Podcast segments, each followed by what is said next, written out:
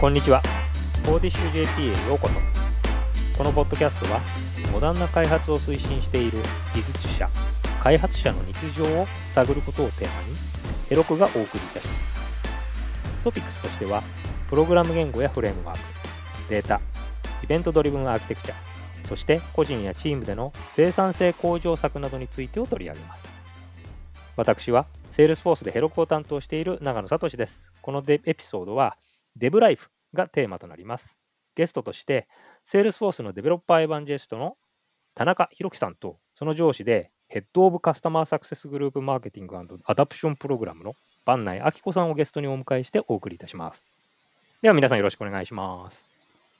よろしくお願いします。よろしくお願いします。はい。ありがとうございます。えっと、あんまりヘロク関係者じゃない人が、えっと、出演していただけるのが初めてなんですけど、はい。まずは、あの、あの皆さん、えっと、お名前とか社歴とかっていう自己紹介をお願いしたいと思います。じゃあ、あの、田中さんからお願いします。あはい。えー、っと、セールスフォースのカスタマーサクセス統括本部で、 developer evangelist をさせていただいております、田中宏樹です。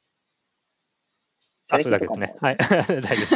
はい。じゃあ、あと、えっ、ー、と、次は、バンナイさんお願いします。はい。あの、皆さん、こんにちは。えっ、ー、と、セールスフォースで、えっ、ー、と、お客様向けの、まあ、あの、コミュニティ、まあ、会社の方も含めたコミュニティの活性化や、あの、活用促進のプログラム、お客様向けのマーケティングを担当している、えー、バンナイアキコと申します。本日よろしくお願いいたします。よろしくお願いします。えっと、お二人ありがとうございます。まあ、あの、 Heroku 関係者じゃない人みたいな言い方もちょっとなんかおかしい言い方ではあるんですけど、まあ、あんまり Heroku のイベントとか、そういうものにはあんまり関係あ、今まではなかったっていうような関係だったと思うんですが、はい、えっと、実際にその、日々の活動というか、そういうものをこれからお聞きしたいなというふうに思ってるんですけども、まずはじめにな、なんでセールスフォースに入ったのかとか、まあ、社歴とか、そういうものをちょっとお聞かせいただけますか？どちらでも結構です。田中さんから。はい。では、私の方からお話しさせていただきます。えっと、私はですね、セールスフォースがそもそも5年になりますね。え長野さんと一緒ですね。ああ、そうだよね。ブートキャンプ一緒だったよね。そうですね。同期なんですよね、長野さんと。はい、もう遠い昔のような感じ。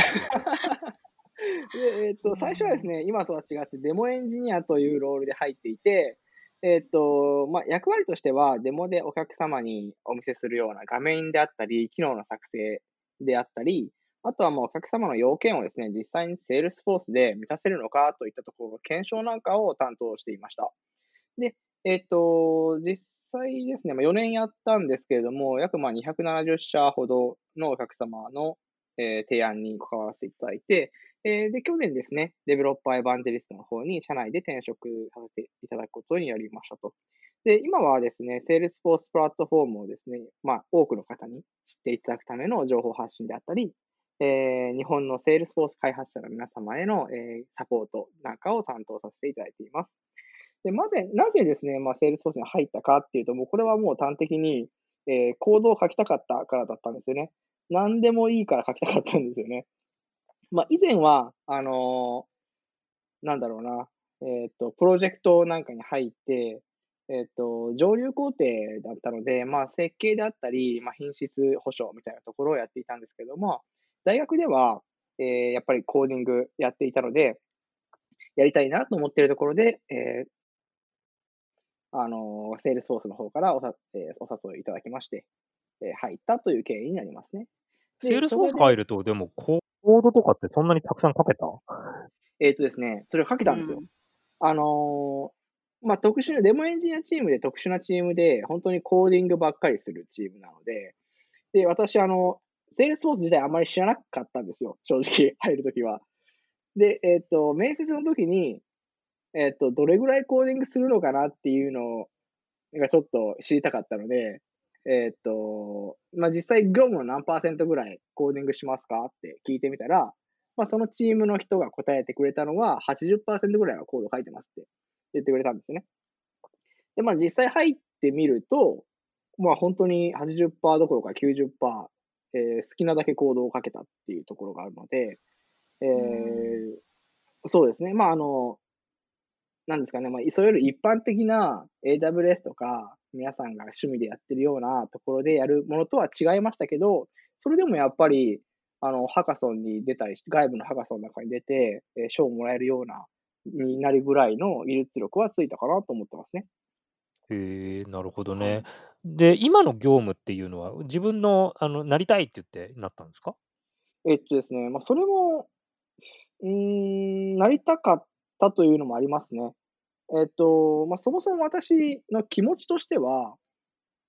あの、4年間デモエンジニアやってきて、何もわからないとこから始めてたっていう経緯もあって、その中で、まあ、いろんな人に教えてもらってきたわけですけども、ネット上でブログ書いてる人の記事読んだり、それこそデベロッパーコミュニティの方で、えー発表されてる方のお話を聞いたりして、えーそういったところからいろいろ吸収して学んで、ここまで来れたっていうところがあるので、何らかの形で、えっ、と、そういった方たちに還元したかったとか、えー私と同じような人たちにも何か私が役、私が持っている知識を使って何か役に立てないかなって思っていたんですよね。で、えー行動としてはですね、まあ、キータで記事を書いてみたりしていたんですけれども、まあ、この、そのタイミングで、えっ、と、周りの方から、デベロッパーエヴァンジェリストやってみたらって言われたんですよね。でまあ、なんだろう、他のチームの方からですけど、まあ、5人ぐらいですかね、こういうのやってるみたい、空いてるみたいだよとか、えっと、合ってるんじゃないってやってみたらっていうふうに言われたっていうのが、やっぱり一番大きかったかなって思います。うーん。ちなみに、あの、そのデモエンジニアって何人いて、デバあの、デベロッパーエヴァンジェリストってセールスフォースのジャパンに何人いるんですか？えーデモエンジニアは、私が、えっと、移動した時点で、マネージャー含めて7人でしたかね。で、えっと、今、デベロッパーエヴァンジェリストっていうロールを持ってる日本、ん持ってるのは、日本では私一人です。なるほど。じゃあ、まあ、唯一無二のデベロッパーエヴァンジェリストってやっていくぞって感じなんですね。そうですね。なるほど。ありがとうございます。あの、バンナイさんは、なんか、すごいはい長いことはセールスフォースにいるような気がしてるんですけど。はい。私2004年に入社してるんで、なんかもう、今更なんで入ったかとかってもうなんか 言ってもあれなんですけど、なんかあのまだの六本木ですか？はい。いや、全然六本木どころか、私面接渋谷なんですよ。一番最初渋谷で、その後恵比寿で、その後六本木で、今の JP タワーになってるんで、まあ、面接だけ渋谷のマークシティでやったんですけど、あの初代社長と。なんで入ったかっていうと、その、留学してた時に、まあ、CRM とか、これから日本にも来るらしいよみたいな、まあ、ことを勉強したりとかですね、一応インターン中にセールスフォースという名前を聞いて、まあ、興味はあって、で、日本のし、あの、日本にもあるということで電話して、新卒なんだけど、ほぼ、取ってくれるだろうかと聞いたら、まあ、あの、5分ぐらいの面接で採用されてですね、あの、で、社員の人の話とかもいろいろ聞いたんですけど、何ですかね、なんかこう、創業まだ間もないのに、こう、ワンワンワンモデルがあったりとか、なんかあの、社員の人がみんなセールスフォースの製品大好きだったりとか、なんかあとマークのプレゼンとか聞いても、やっぱりこう、カリスマ性がすごかったりとか、なんかもう勘で入っちゃった感じですかね。うん。うーんまあ、じゃあ、それまでは何にも聞いたことなかった感じですか？セールスそれ、うんと、アメリカで初めて聞いた感じですね。はい。ああ、そういえば僕もあれだ、あの、なんだ、MBA のクラスかなんかにセールスフォース来たわ。あ、そうですか。うん。うん、なんか結構回ってんだよね、なんかそういうなんかそうそう。うん、その時、うんまあそこそこ、まあ2004年当時なんですけど、まあ新しいビジネスモデルということで、まああの、そこそこの社数はあったんで、はい、あの、ね。結構かっこ悪かったですけどね、あの印象としては。画面とか見て見たけど、うわ、かっこ悪いとか思って。本当ですか？今かっこよくなっだんだん良くなってますから、もう。あのはい、まあもう、もうライトニング、ライトニングですからね、今ね。うん、そうですね。でもね、あの、こう、ちょっと、なんか、なん、ちょっと惜しいなみたいなところがね、どんどんこう成長していく感じがね、もうたまらないんですよね、私としてはね。うんえ、でもずっと同じ業務じゃないですよね？じゃあ、まず最初、あの、まあ、最初はですね、まあ、一応、インサイドセールス、今で言う、まあ、何でもしてましたけど、あの、その時ね、社員数30人ぐらいしかいなかったので、はい。で、しかも私、一番若くてね、あれだった、なんかこう、何でもやらされてた感じだったんで、サいえいえ、まだまだお若いでございますよ。いや、もう、ありがとうございます。そう。なんで、まあ、インインサイドセールスをしながら、まあ、アウトバウンドとかインバウンドとかね、まあ、社名言ってもね、まあ、まず社名が分かってもらえないので、その時は。もうまずセールス電話かけまくって。そうですね。電話かけまくったり、あと、まあ、段ボールで本棚作ったりしてましたね。もう創業当初。あと営業職はそこまでですか？えーっと、で、それ2年ぐらい、2年弱ですかね、えっと、インサイドセールスで、その後6年半、あの、カスタマーサクセス部が、まあ、あの、日本で初めて多分だと思うんですけど、立ち上がったので、その時、カスタマーサクセスマネージャーとしてお客様の活用促進をして、で、ちょっともう少し製品とかプリセールス、あの、やりたいなということで、SE に、えーっと移動したんですね。それで3年ぐらいかな。はい。あの、プリセールスで、あの、いわゆる田中さんが以前やられたデム、デム、デモエンジニアの皆さんに、こう、開発なんかのデモ環境を、こう、サポートしてもらいながら、えっ、と、今、まあ、プリセールスか、のエンジニアをやって、で、まあ、ちょっと育休に入って戻った時に、あの、今のカスタマーサクセスグループという、あの、いわゆるポストセールス全般の部門ですね。中で、えっ、と、ユーザーグループとかコミュニティとかから始まり、まあ、いろいろそのお客様向けのマーケティングプログラム全般を担当するようになったというのが経緯でございます。はい。なるほど。あの結構あれですか、ご自分でこうなりたいなと思った職種を選んでる感じですか？なんか私結構秋っぽくってすすぐ。だんだんなんかあもう自分でやることやったかなってなると、次どうしようかなって考えてるタイミングで意外とこう、なんかタイミングよくこれやってみないみたいな声がかかったんですよね。はい。あの、カスタマーサクセスマネージャーにしろ、その SE にしろ、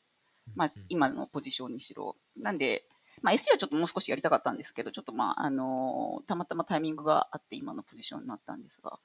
なんかこう、縁があってタイミングがいい時に声をかけてもらったかなという感じですかね。なるほどね。まあ、はいあの社内で結構移動する方もいらっしゃいますし、まあもちろんあの他のね、あのキャリアパスを選ばれる方もいると思うんですけど、僕はもう、あの入社してからずっとヘロクで、あんまりこう他のこと考えたことなかったんで、結構お二人のそういうそのキャリアパスを社内であの変えていくっていうところには結構、あのああ、面白いことがあるんだなっていうことは、ちょっと今思いましたね。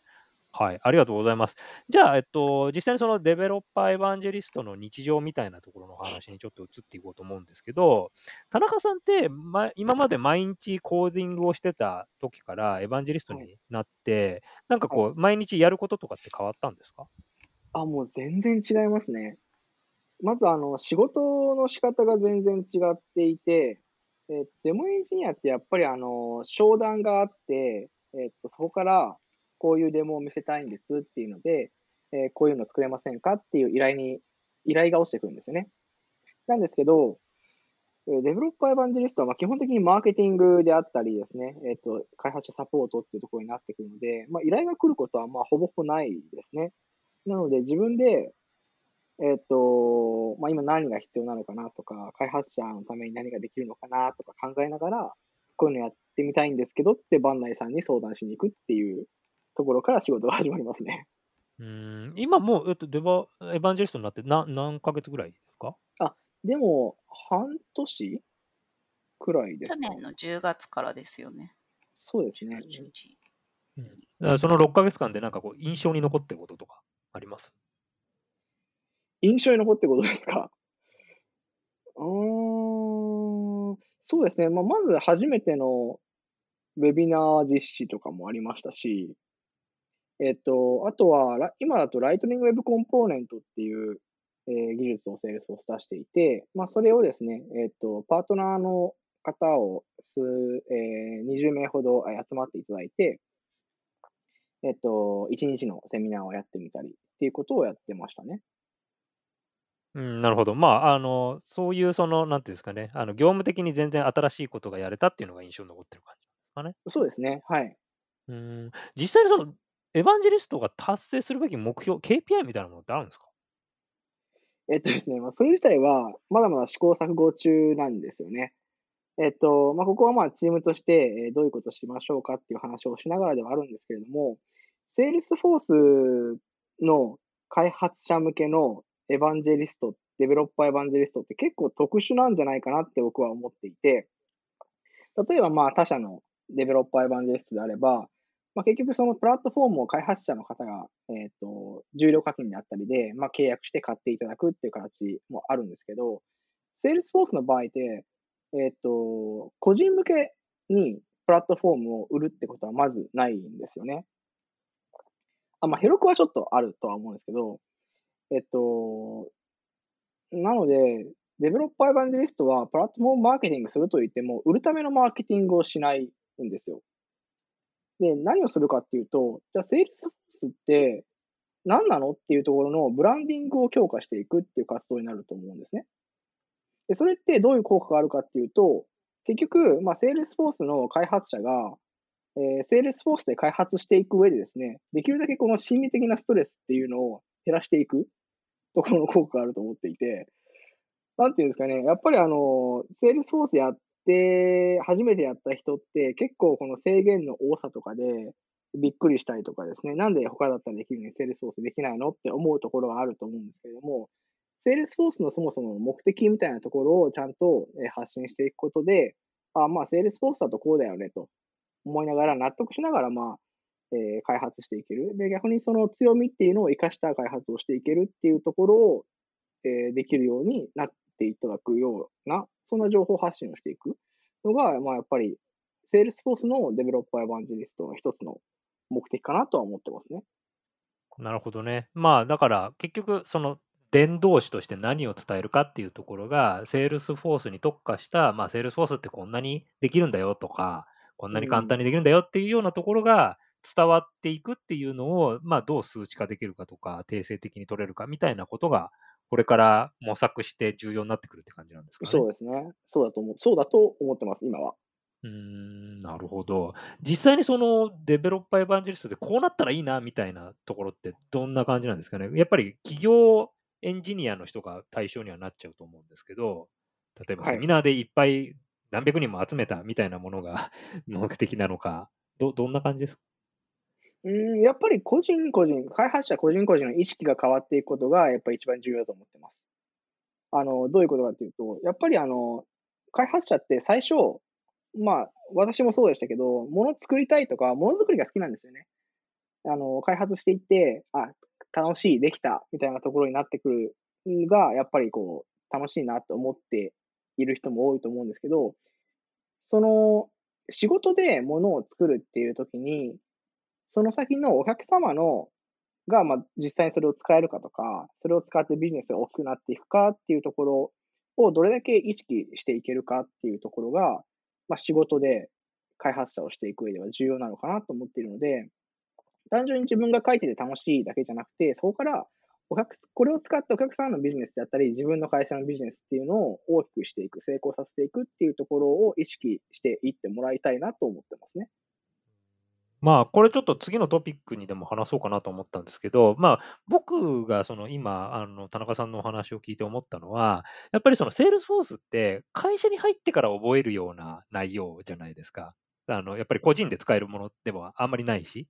だから、えっと、例えば Java だとか Ruby だとかっていうオープンソースの言語とかだと、まあ学生の時から始めてやってで、その覚えてっていうところのパスがこうよく見えるんだけど、セールスフォースだと本当にその会社に入ってセールスフォース導入してる企業でっていうところからのスタートなので、ちょっと他のそのデベロッパーエヴァンジェリストの、えー、と考えてるやり方とちょっと違うのかなと思ったんですけど、やっぱりその対象としては企業エンジニアっていうところがメインになってくる感じなんですかね。そうですね。えっ、ー、と、一つはその通りです。あの、やっぱりセールスフォースにえっ、と、まあ、会社に就職して、えー、その会社で Salesforce を使っていたとか、Salesforce のプロジェクトをやっていたから、Salesforce に入りましたっていう人たちがメインのターゲットにはなるんですけれども、えっ、と、もうちょっと先の話をすると、私としてはですね、Salesforce をやっている、Salesforce のプロジェクトをやっているから、その会社に入りましたとか、Salesforce を使ってうまくビジネスを回してるから、その会社に就職しましたみたいな、セールスフォース開発者になりたいって思う人を増やしていきたいっていうのは一つ夢としてありますね。じゃあもうそこになると、やっぱりヘロクとかもこうミックスしてやってもらうといいかもしれないですよね。そうですね。まあ、そうですねヘロクだとやっぱり言語の数も増えるし、まあ言ってみれば、何でもこう、あのは動くようなプラットフォームではあるので、また無料で使えますからね。はい、だからそこら辺もこう、業務の内容に入れてくださいって、バンナイさんにお願いしてもらうようにお願いいいよ、別に入れて。やりたい、僕自身もやりたいですよ。すごくやりたいんですけど、あの、正直ですね、セールスフォースのプラットフォーム、セールスフォースのこのカスタマー360プラットフォームと言われているものだけで、結構量が多いんですよ。あ、じゃあ人増やしてって感じかな。そうですね。そうですね。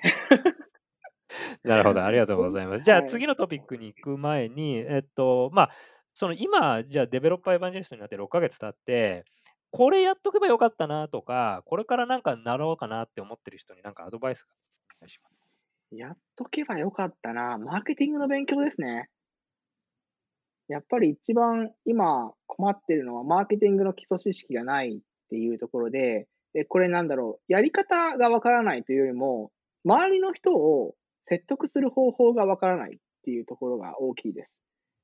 こういう理由でこういう施策したいんですけどっていう時にですね、どうじゃあ、なんでそれやりたいのみたいなところのデータの分析方法とか、そのデータをどう説明するのかっていうようなところを含めて、まあ、マーケティング知識が足りなかったなっていうのは一つ思ってます。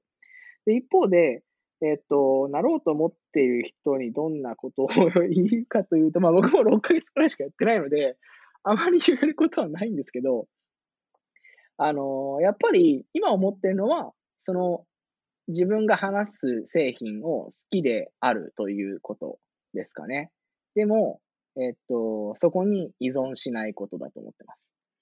ていうのも、まあ、やっぱり好きなものを話すっていうのは、好き自分が好きじゃないものを話すっていうのは、やっぱり話す内容も変わってきますし、やっぱり話好きなものを話した方が絶対に伝わるとは思うんですよね。ただ、依存しないっていうのは結局、そこを否定されたときに怒っちゃいけないと思うんですよ。やっぱりあの、冷静に、その、冷静にそのものを好きでいるっていうのが必要かなと思っていて、えー、まあそういう意味で、まあ依存しないと思ってますね。まあ先ほどあの田中さんがおっしゃられたというように、やっぱり待っててなんか何かがハプンするような仕事じゃないっていうところから、いろいろ自分の方であの試さなきゃいけないし、そのためには好きでいなきゃいけないっていう、なんかそんな感じですかね。そうですね。あとは、まあ、あの、なんか多分納得できないこともあると思うんですよ。まあ、セールスフォースに関して言えばいろんな製品ありますし、いろんな技術も入ってき出てきてて、それを聞いたときに、あのーなんでこんなの出出したんだろうみたいなことを一瞬思うこともあるんですけども、やっぱりそれをですね、えっ、と、仕事としてやっぱり、ま、周りの人に伝えていかないといけないっていう立場にいる以上、まあ、それをですね、自分の中でちゃんと正当化しないといけないんですよね。でそのための、まあ、データであったり、ストーリーっていうのをしっかりと見つめ見つける努力をしていかないといけないので、そういう意味でも、えー全体として好きであることは重要なんだと思ってます。うんう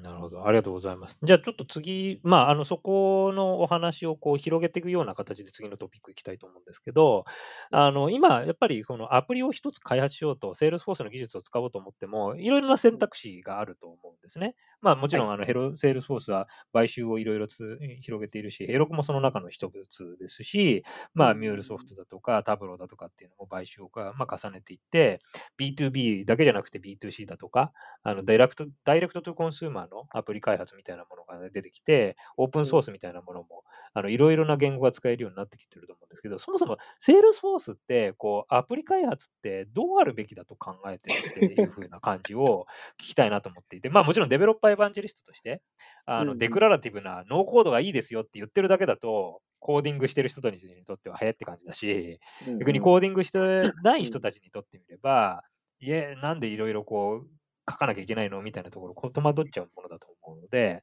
セールスフォースがどこに向かってるのかっていうところ、今のその、なんていうんですかね、あの、田中さんの言葉で言うとどんな感じえーっと、これはですね、私もずっと考えていることではあるんですけれども、えーっと、やっぱり今、世の中の、まあ、世界中のっていうところですけど、えーっと、アプリケーション開発で必要とされているのは、どれだけ早く、このし高速に進化していくテクノロジーをビジネスに取り込んでいけるかっていうところだと思ってるんですよ。で、まあ、なので、Salesforce は Dreamforce とかでも、まあ、高速なアプリケーション開発みたいなところをメッセージとして出しているんですけれども、えーどうあるべきか、まあ、ロノーコード、ローコードっていう話もあって、えー Salesforce、ノーコード、ローコード、あと、それに対してのプロフェッショナルコーディング、プロコードっていうところをだ、えー分けて説明していますが、えー開発をする、アプリケーションを構築するっていう点においては、やっぱりそれぞれを適切な場所で適切に使い分けていく必要があると思ってます。で、結局、まあ、ノーコード、ローコードっていうのはもともとですね、モバイルアプリ開発とかで、えっ、と、開発者が、まあ、高速にモバイルアプリを作っていくために出てきた言葉でもありますし、まあ、なので、そもそもノーコード、ローコードっていうのは、開発者のためのものだったわけですよね。で、えっ、と、そうですね。まあ、それで、ノーコード、ローコード、開発、高速に開発していくっていうためのものであったり、まあ、プロコードにおいても、Salesforce は DX、Salesforce DX、とかの CLI コマンドも出していて、え、自動化を進めていたりですね、LWC はまあオープンソースの、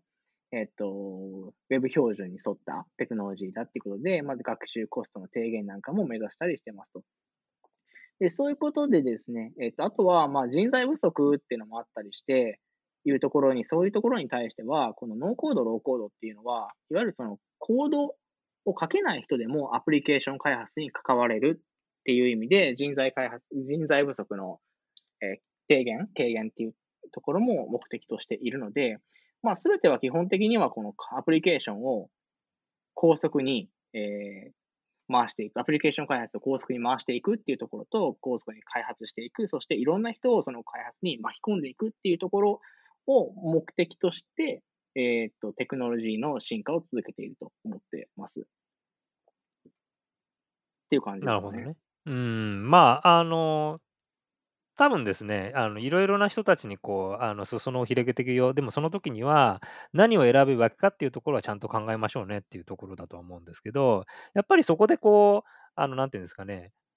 今までやってきた人たちがクラウドに移行したりだとか、セールスフォースでやろうというふうに思った時の選択肢ってあまりにも今多くなってきているので、そこでこうなんかは、はてなっていうふうになっちゃう部分が結構多いのかなというのは考えているので、やっぱり Salesforce のメッセージとしては、こういう時にこういうものを使いましょうっていうものをもっとクリアに出していくべきかなとも思ってたりするんですけど、そういう観点で言うと、エヴァンジェリストみたいなのは、そういう、その、なんていうんですかね、あの構築パターンとか、何をこういう時に使いましょうみたいなメッセージも出していくべきだと思うんですけど、それはどうですか？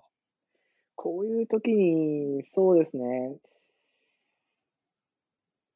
それはその通りですね。でもそういう話で言うとですね、まあそのノーコードとローコードをどう組み合わせるかとか、ローコードとプロコードをどう組み合わせるかっていう話はもちろんあるんですけども、その中でも、そのプロコードの中でも、この技術はこういうふうに使いましょう。この技術はああ使いましょうとか、ローコードの中でも、まあ、セールスフォースで言えばワークフローであったり、フローであったり、えっと、プロセスビルダーみたいないろんな自動化でローコードローコードで自動化を実現する技術っていうのがたくさんあるんですけど、えー、それをですね、まあ、うん、どういう形で、えー、どういう切り口で見るかによって全然違ってくるので、やるべきではあるんですけれども、やり方はまだ模索してるっていう感じではありますね。うん、まあ、エヴァンジェリストから結構、まだ分かんないですねって言われちゃうんだと、やっぱり世間の人も分かんないんだろうなっていう気がしますよね。なるほど。ありがとうございます。まあでもそうですよね。あの、やっぱり現場で何が最適かっていうところを考えていただくのは、まあ我々のパートナーさんだったりだとか、お客様だったりだとかっていうところで、我々はそれに対しての援助をしていくっていうところでの、まあ業務をしていくわけですけど、まあ何かしらこうメッセージとしてこういう場合はこうですよっていうのはもう少し強いものがあってもいいのかなっていう気はしますよね。そうですね。万内さんなんか、そういう話って、あの、お客様から聞いたりはしませんか？いや、やっぱりこう、うちってやっぱり製品のスピード速いので、あの、実際にインプリをするときに、あの、まあ、ね、そのパートナー、インプリパートナーさんが、まあ、どれだけそのキャッチアップできてるかってすごいこう重要だったりするんですよね。で、ちょっと数年前まであの、まあ、開発者の方って、その、なかなかその、我々のカスタマーサクセスグループと直接コミュニケーションしてなかったので、よくその、実際にエンドユーザーの方からって結構開発は、なんかもうやらない方がいいみたいな、なんて言うんでしょう、ノーコードとコーディングのなんかこう、対立みたいなのが変にあったんですよね。やっぱりそれって、あの、ベストプラクティスで、どちらも、あの、きちんと、その、使うべきものなんですけど、あの、そこを、まあ、例えば、セールスフォースだと8対2で標準開発が、まあ、いいとは言われてるんですけど、じゃあどういうケースで、あの、開発が必要なのとか、まあ、 AppExchange とかもあるとは思うんですけど、あの、本当に標準でガチガチに縛っても良くないし、だからといって標準でできるところを開発にしても良くないしっていうのは、まあ、やっぱりいろんなこう失敗例だったりとかあるので、そういうものは、あの、整理してメッセージアウトしていくの重要かもしれないですね。うん、おっしゃる通りで。うん、なるほどね。まあそうですよね。だから結局標準がいいよねっていうのも結構過去にいろんなことやりすぎちゃったっていうところもあって、そうこですうだんだね。んいろんなところにうこん。う触れて、触れながらこう、あの時代が変化していってるような気もするし、だから今だとね、あの何のためにカスタムオブジェクト作ってんですかみたいな言い方をするときもあるんだけど、それはだ作っちゃうと結構トトラブルよっていうところがあって、でも昔はそれじゃないと作れなかったものがあったけど、今うはそれがね、ん。ヘロクで例えば簡単に作れるようになったりだとか、ヘロクコネクトで同期できるんだからう別のところはん。別のことでやればいいじゃんみたいな言い方ができるようになったので、うそういう言い方しん。てますけど、う昔はそんなことできん。なかったんだろうな、みたいな。そうですね。選択肢も結構無理くりやんなきゃいけなかったところもあったりしたので、はい。うそういうのもありましたよん。ね。はい。なるほどね。あはい。りがとうございます。じゃあ、まあ、ちょっとトピックを変えて、あの、コミュニティ、デベロッパーコミュニティだとか、あとは、まあ、もちろん、えっと、いわゆる Salesforce には何個もコミュニティがあるとは思うんですけど、トレイルブレイザーコミュニティって、こう、なんか一括りにしちゃってもいいのかどうかもよくわかんないんですが、まあ、それをちょっとお話ししていこうかなと思いますと。で、ヘロクをいろいろやっていただいている人たちっていうのは、そもそもトレイルブレイザーコミュニティって何でかっていう部分もあると思うので、 Trailblazer って言い出したのって多分3、4年前ぐらいからかなとはそう思うんでですね。4すけど、年前ぐらいですね。はい。はいはい。えそもそも Trailblazer コミュニティって何ですかって言われたら、バンナイさんはどう答えられてるんですか？ Trailblazer コミュニティって、まあ、 Salesforce の製品に関連する話をする場ですかね。はい。うまあ、結構。立場が多分他の IT ベンダーと違うのは、まあ、開発者の方はもちろんなんですけど、いわゆる管理者の、システム管理者の方とかビジネスユーザーの方とか、まあ、経営層の方とか、まあ、同じ場で議論してる、まあ、コミュニティというところですかね。うん。で、で、まあ、まあ、開発者の人たちで、例えば LWC について語りたいだとか、はい。プロセスベリュダーでとか、アインシュタインのなんかビジョンだとか、ランゲージだとか使って、こういうことやってますよみたいなものをシェアしてるっていう、そういうイメージそうですね。テーマだとか製品だったりとか、まあ、あの、いろんな軸で、あの、いろんな立場の人が、まあ、このコミュニティの中で議論してるっていう、まあ、勉強会とか、議論する場ですかね。はい。今、で、全それに入ると40ぐらいある。パーカーもらえはい。るんですか？えっとね、パーカーは、あのーコミュニティリーダーしてたりとか、あとトレイルヘッドっていうあの学習ツールがあるんですけど、ヘロクもあるんですかね？あ、まあ、ヘロクは。スワッグみたいなのは何個もあって、あの結構イベン。トとか行くと配ったりはしてますけどね。あ、そうすみません。勉強不足で。はい。パーレイルヘッカーそんなに配ド、るようなイベントはそんなにないですけどね。あ、そうですか。あの、まあ、あとはやっぱりトレイルブレイザーが、あの、まあ、先駆者という意味なので、結構その自社の活用促進進めて、あの、ね、変革したなとか、あと Trailhead でレンジャーになったなとか、あの、変革した人にあげてます。でも4年前に言われた時は、な 何この Trailblazer でっていう印象しか僕なかっそうですね。またんですけず、うど、ん、日本語の訳したらどうしたらいいんだろうねっていうところで結構迷ってましたよ。はい。製でもなんか。大きくなりましたよね。なんうかん。、やっぱり一大ムーブメントみたいな感じで、まあもちろん Salesforce に関わってる人しか感じないのかもしれないけそうど、ですね。はい。でもなんかやっぱりすごい成功してるなっていう気はしますもんね。やっぱうり一個、一つん。イベントやってもすごい集まりますもんね。そうですね。トレイルブレイザーというのね、キーワードは、まあ、全社挙げて掲げてますからね。うん。ね、あの、なんかこう、まあもちろんその時からこう、いろいろその、なんですかね、コーディだけじゃなくあ、コーディじゃないや、アストロだけじゃなくて、いろんなマスコットみたいなのも出てくるし、そうですね。何が起きたんですかね、あれね。あ、わかった。そうそう。マークが、なんか他の会社と同じじゃ嫌だって言ってあなたらしいです 結構ね、セールスのなんか人たちの中にはね、ちょっとこう、チャイルディッシュだっていうふうに思って、使いたくないみたいな声もあるかもしれですね。ないですけど。最初ありましたね。もう今多分あんまり、なんかみんな慣れちゃってるのかもしれないですね。なんかね、マスコット持つことがすごいことみたいになっててね、ヘロクはずっ。となんかかたくなに持たないですけどね。まあね、ありますよね。そういうね、あの、賛否両論はね。はいね、なんかあのミュミュールソフトのあのドンキーはどうなのかなと思ったけど、まあミュールはね、まあああれだからね、ロバだからしょうがないですよね。うんうん、なるほど。これからそのコミュニティってどうしていきたいなとかってあります？なんかタブローコミュニティとか、ミュールソフトコミュニティとか、ヘロクコミュニティとかとこう、どんどんこう、インタラクティブにしてほしいなって僕は思ったりするんでいやすけど。うん、まさにあのそれが目指す姿ですし、なんだろうな、まあ、あのいわゆる Salesforce Ohana のファミリーではあるので、えっと、こういろんなその、ね、新しいあの製品とか、まあ、あのどんどんそのセールスフォースに携わる方々のコミュニティは増えていってほしいですし、なんかそこだけでとどまらずに、まあ、 Tableau さんとか MuleSoft とかのいろんなね、そのコミュニティの中の良さってあると思うので、まあ、もちろん Heroku もそうですけど、一緒にこう、イベントとか、あの、コミュニティのその、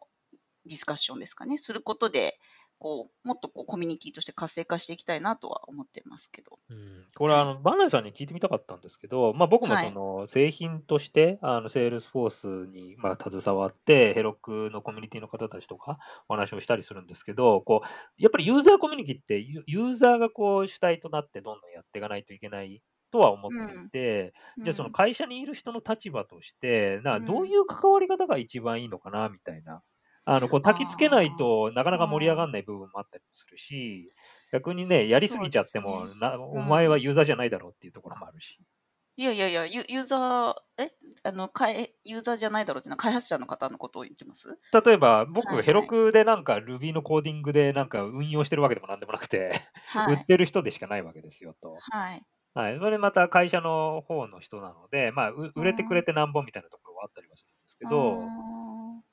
だからその時にコミュニティリーダーってわけでもないしな、みたいなね。ーまあ、長野さん、うちの社員だからね。う んそう。